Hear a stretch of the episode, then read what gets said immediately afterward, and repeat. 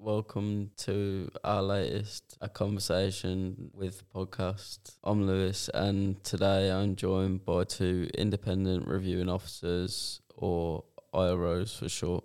Good morning. My name's Matt. I'm an independent reviewing officer from Dudley. I have been doing the role for nearly four years now. So, yeah, some people might say I'm a veteran at this. I'd like to introduce Becky.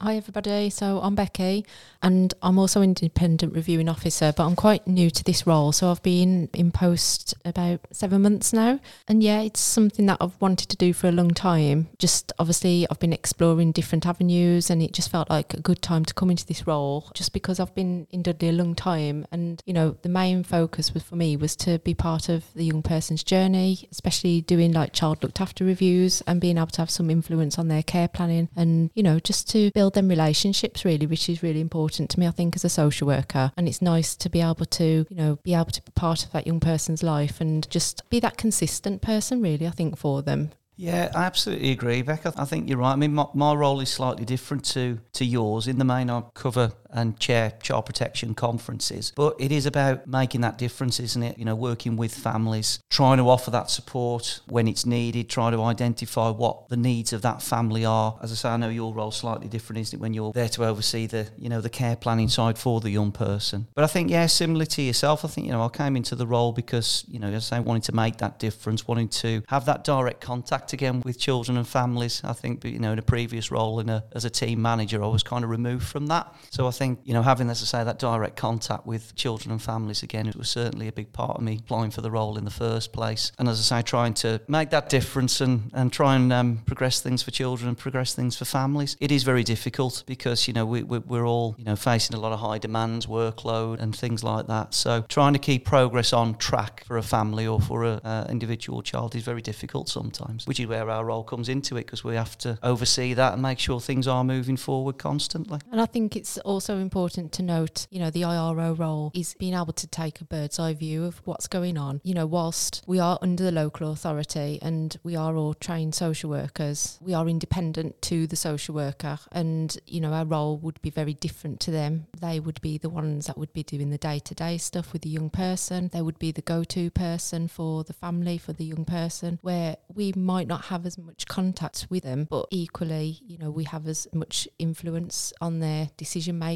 and making sure that you know we keep the right plan for them but also stop like drift and delay because that's really important in terms of our independence and making sure that everybody's doing what they do need to do for the best interest of that child. So I, I, agree with that but I think it's, it's it is about pulling things together isn't it? You know because quite often if if we don't have the oversight of that care plan as you say things can things can quite often drift can't they? But what that does is it brings everybody together. You know having a child looked after review or even a child protection conference it brings brings that plan together so everybody knows what the strengths are, everybody knows what the worries are with that particular situation. And also, we're discussing the plan as a collective, as a group, you know, because it isn't just to rely on the social worker to, you know, move things forward. Safeguarding and working with children is everyone's responsibility, isn't it? It doesn't just fall on one particular profession. So, what we do in our role is that, you know, we do have that oversight to make sure things are moving in the right direction. We're a stickler for time scales. We like to make sure things are done on time and when they should be. But it just create and what we try and create is that working together mentality. And I really want the children and young people to get involved in that as well because essentially the plan is their plan. You know, and we can come on later as to what is a plan, you know, what is an assessment. But essentially we're working for them, but everyone's got to be, you know, moving and pulling in the same direction. And I think if we don't have these periodic reviews, you know, child looked after reviews which ordinarily take place every six months, same with child protection conferences, if we don't have that oversight, how are we certain that the plan is moving in the direction that it should be? And how are we certain that any differences and any changes are being made? Because you know, that's quite often why we're involved in the first place. We're not expecting perfection. Perfection doesn't exist, but you know we want the best outcomes for children and the best outcomes for families at the end of the day. And you touched on there about like young people being part of their planning, and participation is something that's really important. And I think for me, coming into this role, one of the things that I'm trying to work on is to get young people involved in their planning, and you know they need to understand that they don't need to be in the meeting, they don't need to to sit and contribute face to face if they don't feel that's the right thing for them. Although some young people really enjoy that, and actually once they've done it, they want to do it again and again. But you know, we can start that relationship and that participation in lots of different ways. You know, there's advocates that we can use. Some young people like to do a voice note and send it to me, or send it to a teacher or to their carer, depending on who they feel comfortable with. Some young people like to be in the background but not contribute, but they can hear what's going on and then they might contribute later in a conversation. So there is lots of ways that we can be creative around all our young people, you know, being part of their planning and their journey. And, you know, an example of that is a young person that I've only just recently became the IRO for, hasn't really been involved in their planning up until recently. And, you know, they're 16 and they're coming to a crucial time in their life where they're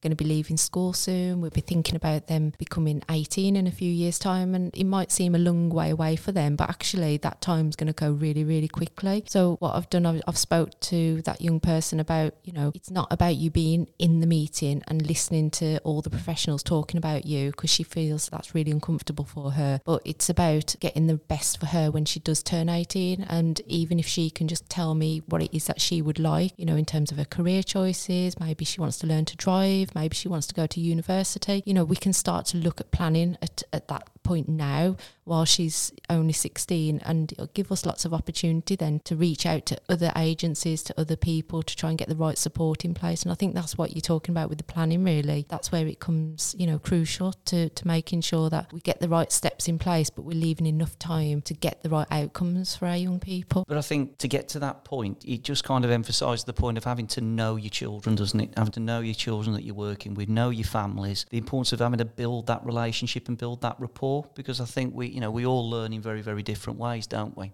You know, we all, some people learn visually, some people learn by uh, what's on a screen, for example, or just having a, a, conversation or via reading, whatever it might be. We all receive information differently. And I think getting to know your children, getting to know your young people is absolutely crucial because it is about trust building. You know, we have to build trust. If we haven't got that, it's really not going to work. You know, and obviously what you said there, Beck, about, you know, a young person who's approaching 18, coming to a very, very important period in their life, massive, massive transitions. And as we know, when children become 18, the support network around them is very, very different as well. So, you know, as I say, it is about looking at getting their views, really. The professional term goes getting the voice of the child coming across, but it is so, so important because if you haven't got the voice of that child, and that goes for families as well, and haven't got their viewpoint on how they see things and how they perceive things, how are you going to be able to support and put that in place? You need to know where they're at first in order to build upon that, really. Absolutely. And I think that's sometimes can be difficult, really, because of we don't get to see our young people, you know, weekly or every few weeks like the social worker does. You know, it's really, really important to have our time with them that's like meaningful and purposeful so that, you know, we can leave something with them that reminds them that we are there for them. You know, we've got technology now, we've got WhatsApp and all the different things that we can use via the internet and stuff. And, you know, I've found that leaving information about me, who I am, my number, giving them my phone number and using WhatsApp as a way of being able to communicate with them, even if it's in between their review, so to speak, it really does help to sort of concrete that relationship, really, because sometimes they don't want us to be in their lives all the time. But yeah. them times that we do pop in and out, it's about having that impact, isn't it? It's about making sure they know that if they do need us or there is something that's not working well for them, or even if there's something that they've done really well and would like to share with us, it's how they can contact us as well. And I think, you know, that's really important and making sure that them relationships are meaningful, really. Absolutely, Becky. It is tough, isn't it? Because as I say, we're not involved on a you know on a daily basis, you know, like the social workers would be. But I still think that we can develop those relationships as IROs. Got young people who you know quite often reach out to me, and quite often as, a, as in the role of the IRO, we're quite often most consistent person in that child's life a lot of the time for whatever those reasons might be. Mm.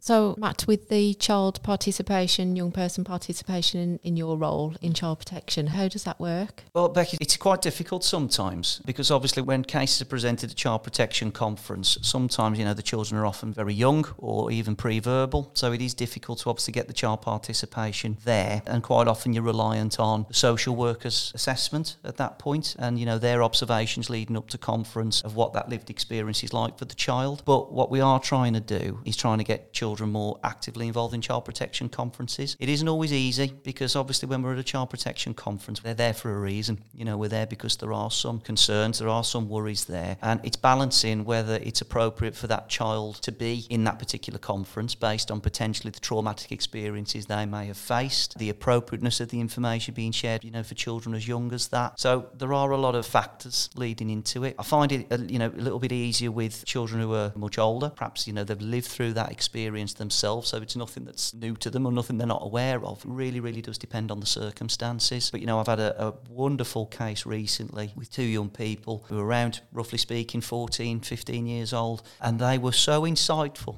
into what was going on for them at home. It was a real delight to work with them. And it was great because they presented themselves at conference and they were able to really, really give myself as the chair and the other conference members a real flavour of what life was like for them. And actually, mum was in that meeting as well. And I think it was actually quite eye opening for her. I think as a family, they hadn't probably reflected on what their life was like for each other. And actually, when the children and young people started opening up and started saying, well, actually, I'm not happy with this. I want this to change at home. You know, I'm not going to go into the details around it for the confidentiality side of it, but it was really, really refreshing. And we were able to actually put, a, you know, quite an effective child protection plan in. The beauty of that particular case was a lot of the emphasis was on the family. The professionals that were involved actually weren't having too much of an input. So that was kind of the ideal, really. But yeah, we do need to be better at getting young children and young people involved more in child protection process and, and gathering their voice and gathering their views. It should be within the pre-meeting reports, which is what families should get sight of before coming to conference. The voice of the child should be coming through within that report and within that assessment. You know, and I suppose that brings on to the question as to what is an assessment, doesn't it? You know, what's that about? You know, what does that mean for families? What does that mean for children and young people? You know, we, we throw these buzzwords around all the time, don't we? Assessments, plans, and things like that. And essentially, an assessment is looking at that life experience for the child. You know, what are they experiencing as an individual, as a family? What's working well? What are the strengths of the family? What can we praise? What can we work upon? But also, as well, it is about looking at what some of those concerns might be. What's maybe not working so well. And that's okay. You know, and I think a lot of parents come into conference thinking that they're very much being judged. Hear all the time that saying, Oh, you're saying I'm a bad parent, I'm a bad mum, I'm a bad dad. It isn't about that.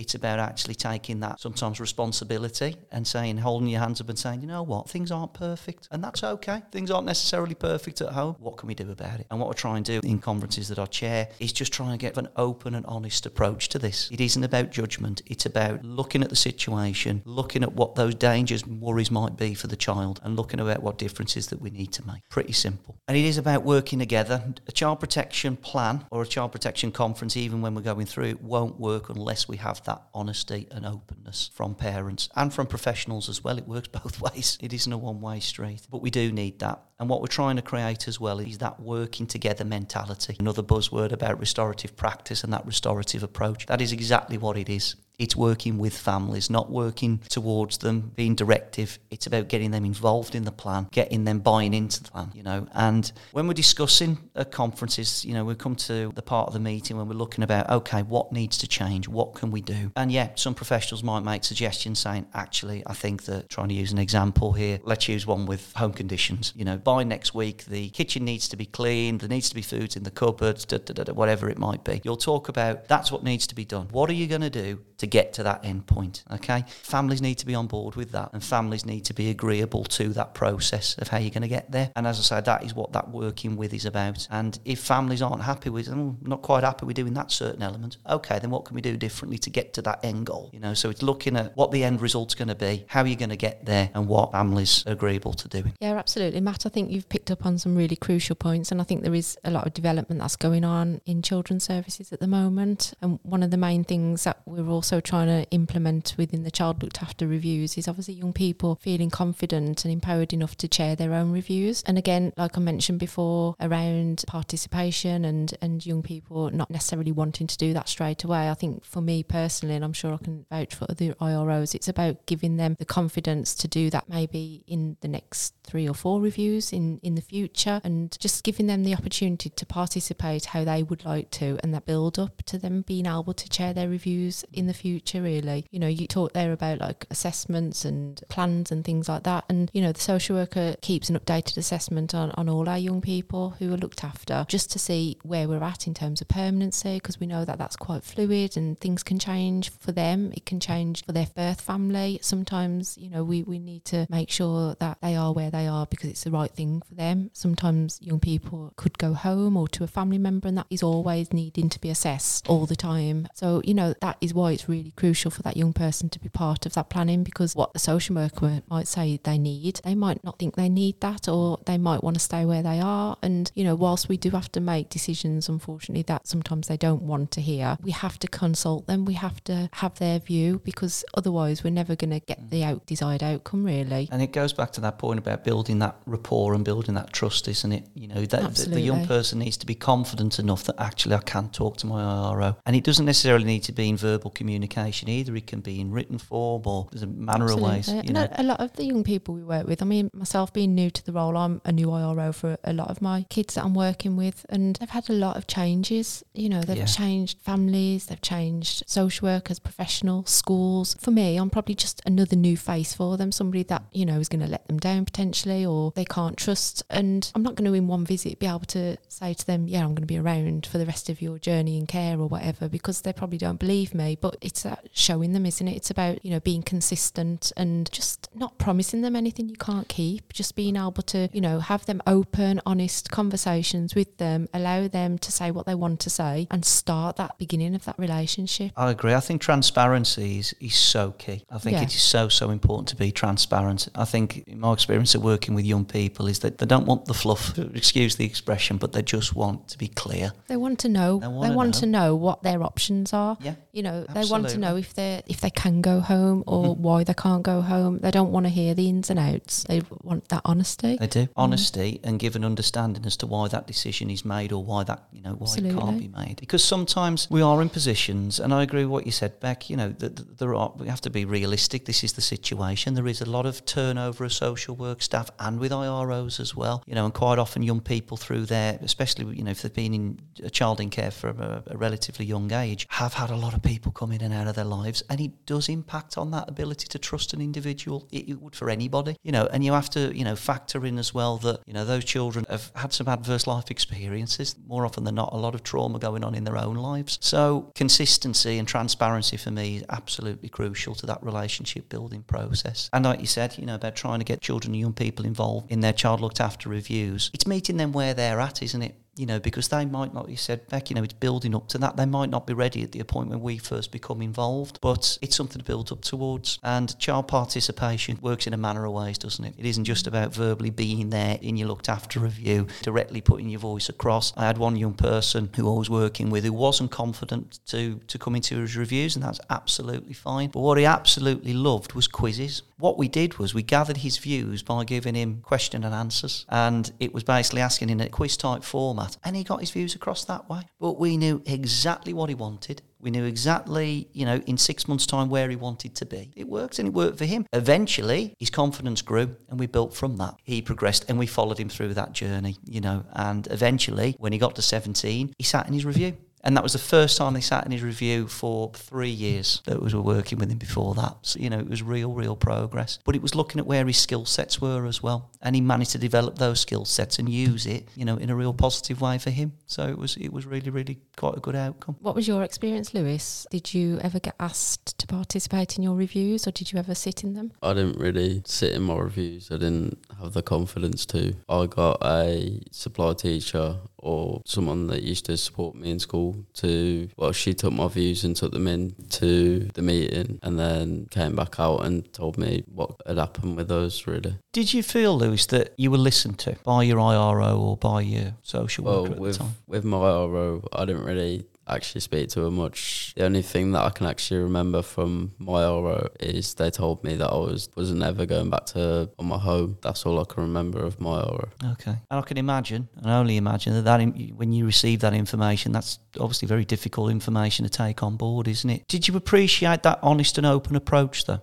Was that, uh, would you said that was a positive thing, or do you think something could have been done differently when that information was given to you? Well, I mean, I appreciate the honesty and the openness of it, but I never got told why or Oh, okay. what I could do or anything like that. I, could, I never got told why I couldn't go back or if I could go back, what I could do. And it's that reasoning, it's, it's, it's that understanding which is so important, isn't it? You know, being told, you know, you're not going back is one thing, but you need to have an understanding of why that's the case, which kind of brings on to the, you know, the importance of children and young people knowing what their life story was like before Yeah, coming into care and the reasons why that they're in uh, in local authority care, and also understanding as well that perhaps things in birth family maybe haven't changed, and that's why you know you weren't able to perhaps go back at that point, Lewis. I don't know, but having that narrative and that understanding would make the world a difference, wouldn't it? You know. I mean, we talk about giving young people explanations about things, but I don't think that's something that we're very good at. You know, I, agree. think we're starting to take on the approach of like writing to the child, writing to the young person. And I think for me anyway, it really helps me to think about mentalising for that young person and what they're going through. And, you know, we have to then use language and use words that's appropriate. And I think maybe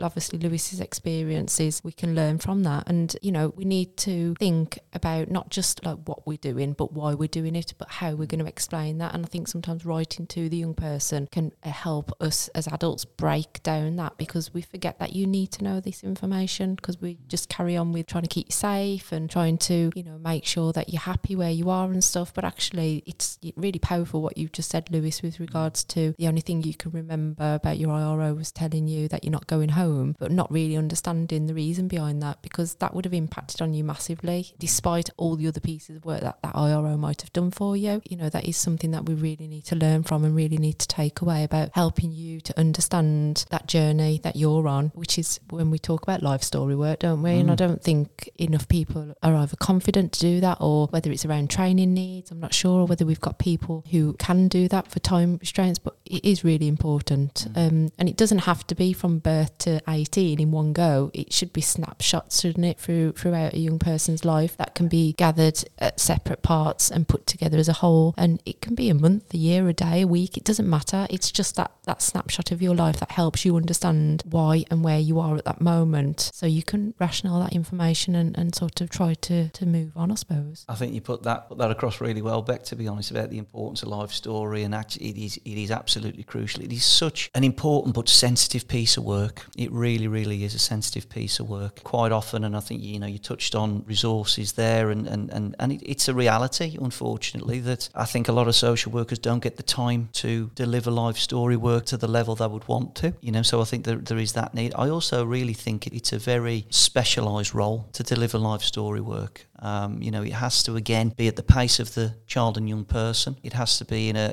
done in a way that they're going to accept and receive that information. It is not a quick piece of work. But again, going to the point of consistency, and like you said there, Beck, those snapshots need to be done at the point of when that child comes into care. It needs to be done immediately. It should be an ongoing process. It isn't something that should be done, you know, and pulled together within a month, for example. It needs to be ongoing from day one. And quite often, you know, being honest and real about it, it quite often hasn't been that. And sometimes life story work, and I have had experiences where life story work has been rushed, and there's certain elements of that child's journey that have been missed out of that life story, and that can be really, really detrimental to that child and young person in later life. And I think we do have to factor, you know, factor that in. Like I say, my view on life story is it's such an important but such a sensitive piece of work that we do with children. You know, they need to be involved in that process, but we need to make sure that they understand. You know, it's not just about delivering the information. You want to make sure that that young person understands the reasons why they are where they are.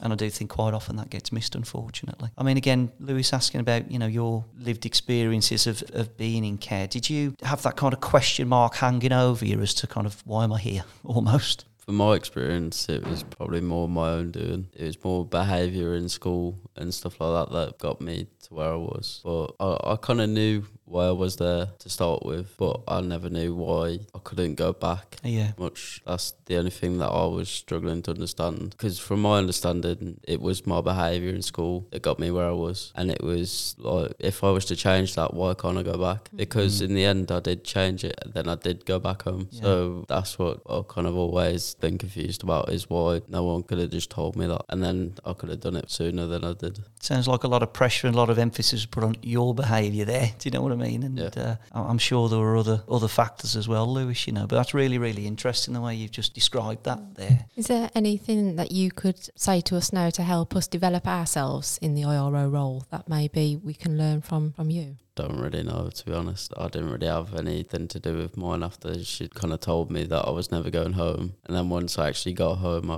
I really never spoke to her after that again, to be honest. Would you have liked to have had a relationship with your IRO? Do you see them as crucial in your journey? For me, not crucial. But when I first came to work in Dudley, she said she wanted to speak to me and get my views on my experiences with her. And we did have a, a good conversation about it. I, I think she understood that what she said did have a big impact on me. Yeah, that is good. That's probably given you a little bit of closure as well, hasn't it? Really, Yeah. from, from that. So that is good. But yeah, I mean, it is. I think it is a tough one, isn't it? Lewis, the role of the IRO because we do kind of dip in and out of, of children and young people's lives. You know, we're, we're in that overseeing role. You know, so a lot of the stuff that the IRO does is often quite goes on behind the scenes. Perhaps you know, especially if from your experiences, you weren't attending your reviews, were you at that point? Which you know, which is absolutely fine. But it is the responsibility of all of our IROs to, as I say, meet the child where they're at. You know, and if they're not attending their reviews, you know, we should be consulting every few months with that child and young person, checking in with them. It doesn't have to be anything big. It's just a, "Hi, how you doing?" type of conversation. What you've been up to the last couple of months since I've spoken with you. It can be really be simple, but I think the importance for me is that your IRO needs to be visible. They need to know that, oh yeah, you know, I haven't spoken to Matt for a couple of months, but, you know, oh, yeah, he phoned me the other day just to see how I was doing. It's that type of relationship. It's not about the day to day stuff because that's the social worker's responsibility. Whereas an IRO, it's to know that actually we're there and we're there for you because we're there to make sure that whatever plans are in place for you moving forward, that they're kept on track and that the people that are meant to be working for you are trying to progress that plan in the right direction. So, when we talk about plans, like a care plan, for example, for a young person, what we mean by that is once the child is looked after or they come into care, it's about looking at what needs to happen to make changes or for their permanency. So, we can start to see what we need to do with the family or what the family need to do to make the changes, if that's the way that it's going to be, but also to look at the future for the young person to see where is best for them. They might be with a foster carer, they might be with a family member, the plan might be for adoption, there might be a plan for them to return home. And at each step of the way, we have to review the care plan. We have to make sure that that's on track. We have to make sure that all the child's needs are being met from an education point of view, from a health point of view, from you know other agencies that are involved, a- mental health point of view. You know, it's really important that again the contribution from the young person, if they're old enough and able to do that, is really really important because they will they know themselves best. They know what they're going through, and it's really important that they can also have a say around what they would like. And again, sometimes we can't always guarantee what they want is going to happen, but it's about having them conversations and being able to explain to them that that's not what we can do at the moment, but this is a solution, or we could meet you halfway, or work towards it if it's something that's achievable. So it is about having them conversations and letting the young person know what their plan is, but how we might be able to get to where they want to get in the future by doing X, Y, and Z, or somebody else doing X, Y, and Z. And that's really, really important. Obviously, family, wherever they're with the young person, still, you know, them being able to be part of the reviews, being able to contribute in their, their child's reviews as well is really important. And they might not be part of the plan moving forward in terms of the young person going home. But again, I think for the young person, it's really important that they know that their mum and dad are still there or they've got a family member who's important to them who are still there and are still listening. Again, that's something that we need to encourage parents to come to and be there. And that might help the young person to want to contribute as well if they know that they've got somebody there who's important to them.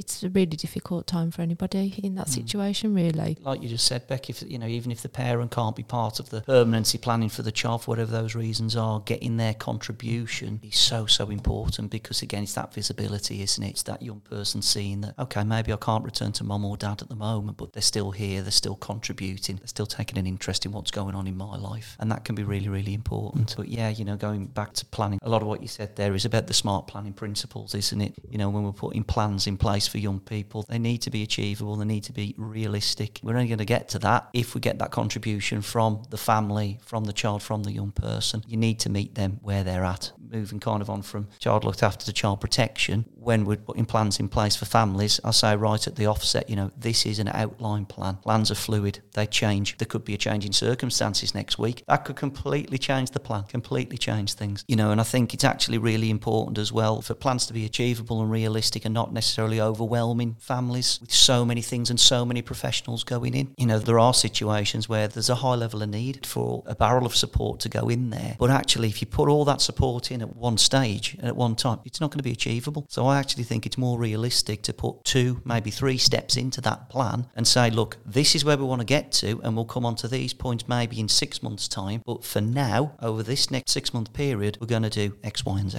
And for me, I think that's a, a better and more realistic way and more of a bite sized way, I suppose, working with families, really. You mentioned there about over support, and again, it mm. crosses over between the child looked after reviews and the child protection reviews, but that also is a crucial part of our role as well, is that oversight and that being able to look yeah. down on the situation. We can sometimes see that there's far too much going on for this young yeah, person or this child. And I think that's the beauty then of being able to sort of streamline that support and get people to think about what is important now. What yeah, does that absolutely. young person, what does that family need now at this moment in time that's going to be able to help them to move forward? And too much support is actually as bad as not enough support. Correct. Um, especially, you know, when there's a lot of trauma, a lot of difficulties going on in families' lives, the last thing they need is this you know um, wealth of, of, of, support coming in yeah. and and it, it floods them. You know, it's really difficult to manage. I think I'd struggle in that Absolutely. situation. So being able to have that oversight view of being able to sort of streamline the support and, and help make it realistic is it's, really crucial. It's prioritising of what the need is now, like you said. You know, what's more important now. I mean, there was a, a case example I had where, yet there was clear domestic violence in that particular relationship. That work needs to be done with both sets of parents. But the first priority was that they were getting kicked out of their accommodation. They had nowhere to live. That's the priority for that particular period of time, you know. And there are other things as well which needed to take precedence, if you like, over that piece of work. It's important and it needed to get done and it does need to get done. But you have to meet the family in the here and now and what's achievable for them now. That's why the importance of having these periodic reviews every three months, every six months, because when we have that oversight, we have a clear measurement then of the progress that's been made, you know. So, okay, mom and dad, at that point, you didn't have nowhere to live. We're three months on now. I'm really pleased you've got your own accommodation now. You've been settling in over the last three months. Okay, now we're here. Maybe now we can look at addressing some of that work we saw at the initial conference. And it's just about realistically planning for families and for children. And I think that covers over to child looked after as well. And we've talked a lot about young people participating in their reviews and conferences and how they can do that. I think also, Matt, we need to mention around like younger children, like babies, mm.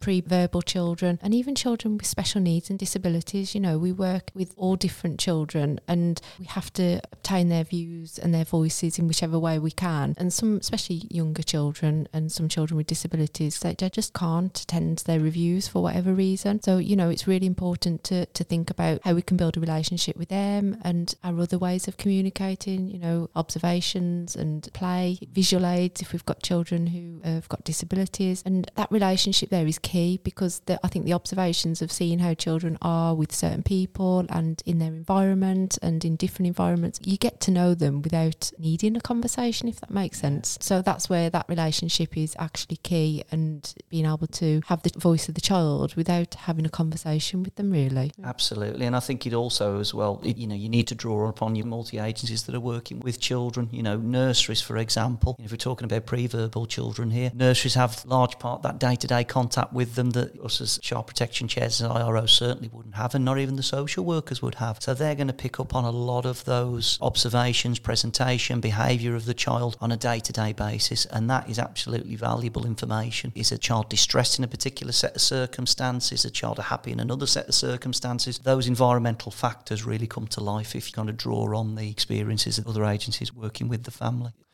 some words here that you might hear bandied around all the time, which we call social work jargon. And just to kind of put it into everyday language, because I think we've all said that, uh, you know, language is so important, isn't it, with, you know, gaining an understanding of how things are moving forward. So you've got some definitions here that you might have heard. We'll start off with initial child protection conference. When a parent's probably faced with that title. They're thinking, what on earth is that? Well, it is quite straightforward, really. An initial child protection conference is kind of what it says on the tin. It's the first meeting that's going to be held, leading on from the social worker's involvement with the family. And the social worker will guide the family through as to what it is that they're worried about, what it is that the possible dangers that are going on within the family home. And that'll be explained to parents. And that then leads on to the initial child protection conference, which essentially is the first meeting where those sets of worries and are going to be spoken about really. You know, again, you might use the word concerns is bandied about quite a lot. You know, and again, what does that mean? Concern, concern. And it, it is quite simply a worry, a danger that, that a child might be at risk of significant harm. And again, think risk. What's that mean? When we talk about risk and risk assessment, you know, risk assessment is obviously something that again parents hear quite a lot but may not have an understanding of, of what that is. A risk assessment is looking at the situation, looking at the situation at home, what the strengths are, what's going well, looking at potentially what needs to change, and again looking at what are the possible dangers that that child might be experiencing. Is it as a result of family members at home? Is it a result of you know the home environment for example that's causing that? And what that risk assessment does it brings all of that information together. So it brings all the positives it brings all the, the things that need to change and things need to be worked upon. And it looks again about how we can move forward and looking at what needs to change to make that environment a better place for the children, a better place for the family as a whole. And quite often that is discussed during child protection conferences. And as I say, the initial child protection conference is the first meeting.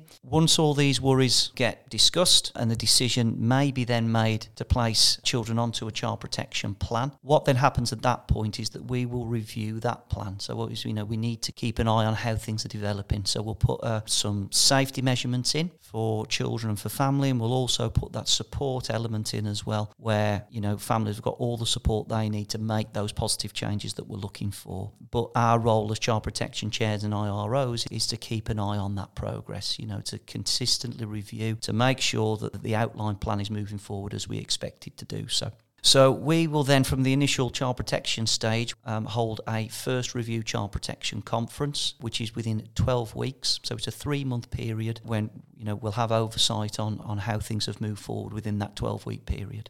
What we also do as well within that 12 week period, the child protection chairs will also hold what's called a progress review, and that's something that we'll do individually. So we'll look on the case file just to make sure that that initial plan, that uh, outline plan that was put in place, again, is moving and progressing as it should be. And then we get to that first review conference after 12 weeks, and that is essentially what we're doing. We are reviewing the progress of that plan, measuring the progress of the plan. That was what we were worried about then what is the situation like 12 weeks on? And then we are again making a decision on whether that child protection plan needs to continue. Have things significantly changed enough in order for us to step down? Or are the pieces of work that the family might need to do, or are those concerns, worries, risk levels still there?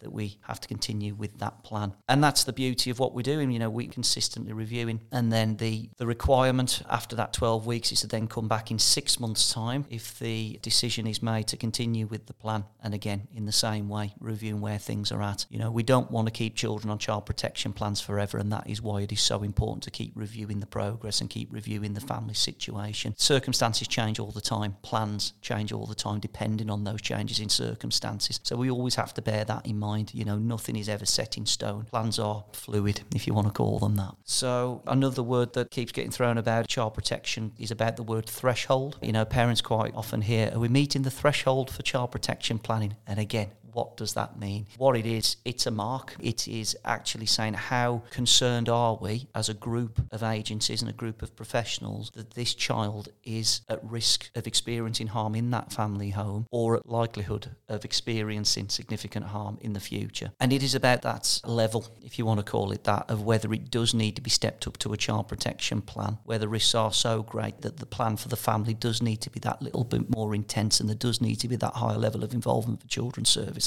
Or can the risks be managed? Is there a safety plan that we've discussed at conference that could actually lower some of the original worries and concerns that we were worried about? At a recent conference I had, the social worker presented a report where the, the risks were appearing quite high. We only found out from discussing it at the initial conference that actually family members that were actually acting as quite a protective manner and safeguarding that child. So the decision was on that basis that actually, you know, we could potentially work at this on a lower level than child protection. So it's just exploring those circumstances, really, exploring what the situation is for the family and assessing those risk levels. So, Beck, if I could come over to you, if you could just give us a little bit of an update from a, a, child looked after point of view. Yeah, absolutely. So, obviously, Matt talked about the risks and assessments and things happening. And sometimes when those assessments are done and the risks are so great, you know, sadly, young people and children and babies can't live with their birth families. And that means that they would potentially come into foster care placement or, you know, the local authority would get involved to do an assessment with a family member, for for example. So if at any time we have to go into court and get a care order or what we call a Section 20 voluntary accommodation paperwork is signed by parents, then that young person then becomes a looked after child to the local authority. What happens then is then an IRO would get allocated to that young person and then we'd hold something called, you might hear it as a CLAR or a, a CLA review. And what that means is a child looked after review. So it would be held with the young person, if possible, with foster carer or the family family member, whoever they're living with. Obviously, we'd talk to the young person about who else they wanted to be involved in that review, such as their family members or significant others. And it would have all the professionals that are working with them if school are involved or if health are involved or any other agencies that they have involved with them. And that would be normally held within 20 working days of them initially becoming looked after children. And that would be what we call an initial CLA review. So, following that review, we would then hold very similar to the child protection one, one within three months. And again, a midpoint review with the social worker would be held in between. At the initial review, we don't tend to set a plan for what we call permanence. And the reason we don't do that is because obviously everything's quite new and we don't actually know what is going on. And we're still at that sort of stage of exploring and trying to understand what has happened for the young person with their family and why it is that they can't live with them properly at the moment. So there might be a lot of work going on in the background that the young person's not aware about. But basically, when we talk about permanency planning, what we have to think about is how it sets out to achieve permanence for an individual child who's in care, with the objective being to make sure that the child has a secure and stable and loving family to support them throughout their childhood and beyond. And I think, again, like any plan, it's really, really fluid. And whilst we would talk about permanency and be setting that at each review, that can change and there might be things that we need to look at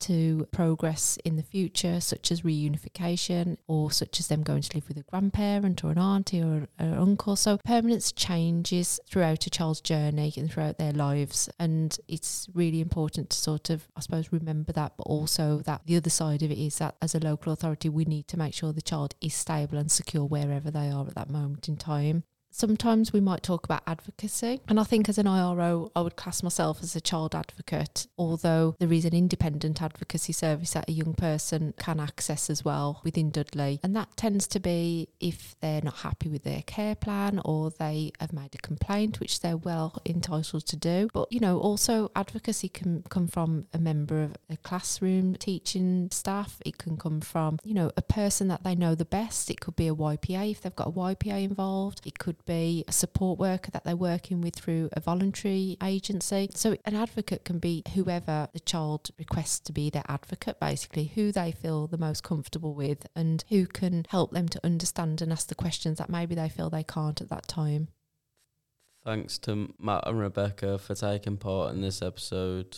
This episode has been co produced by myself, Matt and Rebecca, and edited and produced by Vicki Silvester Grant.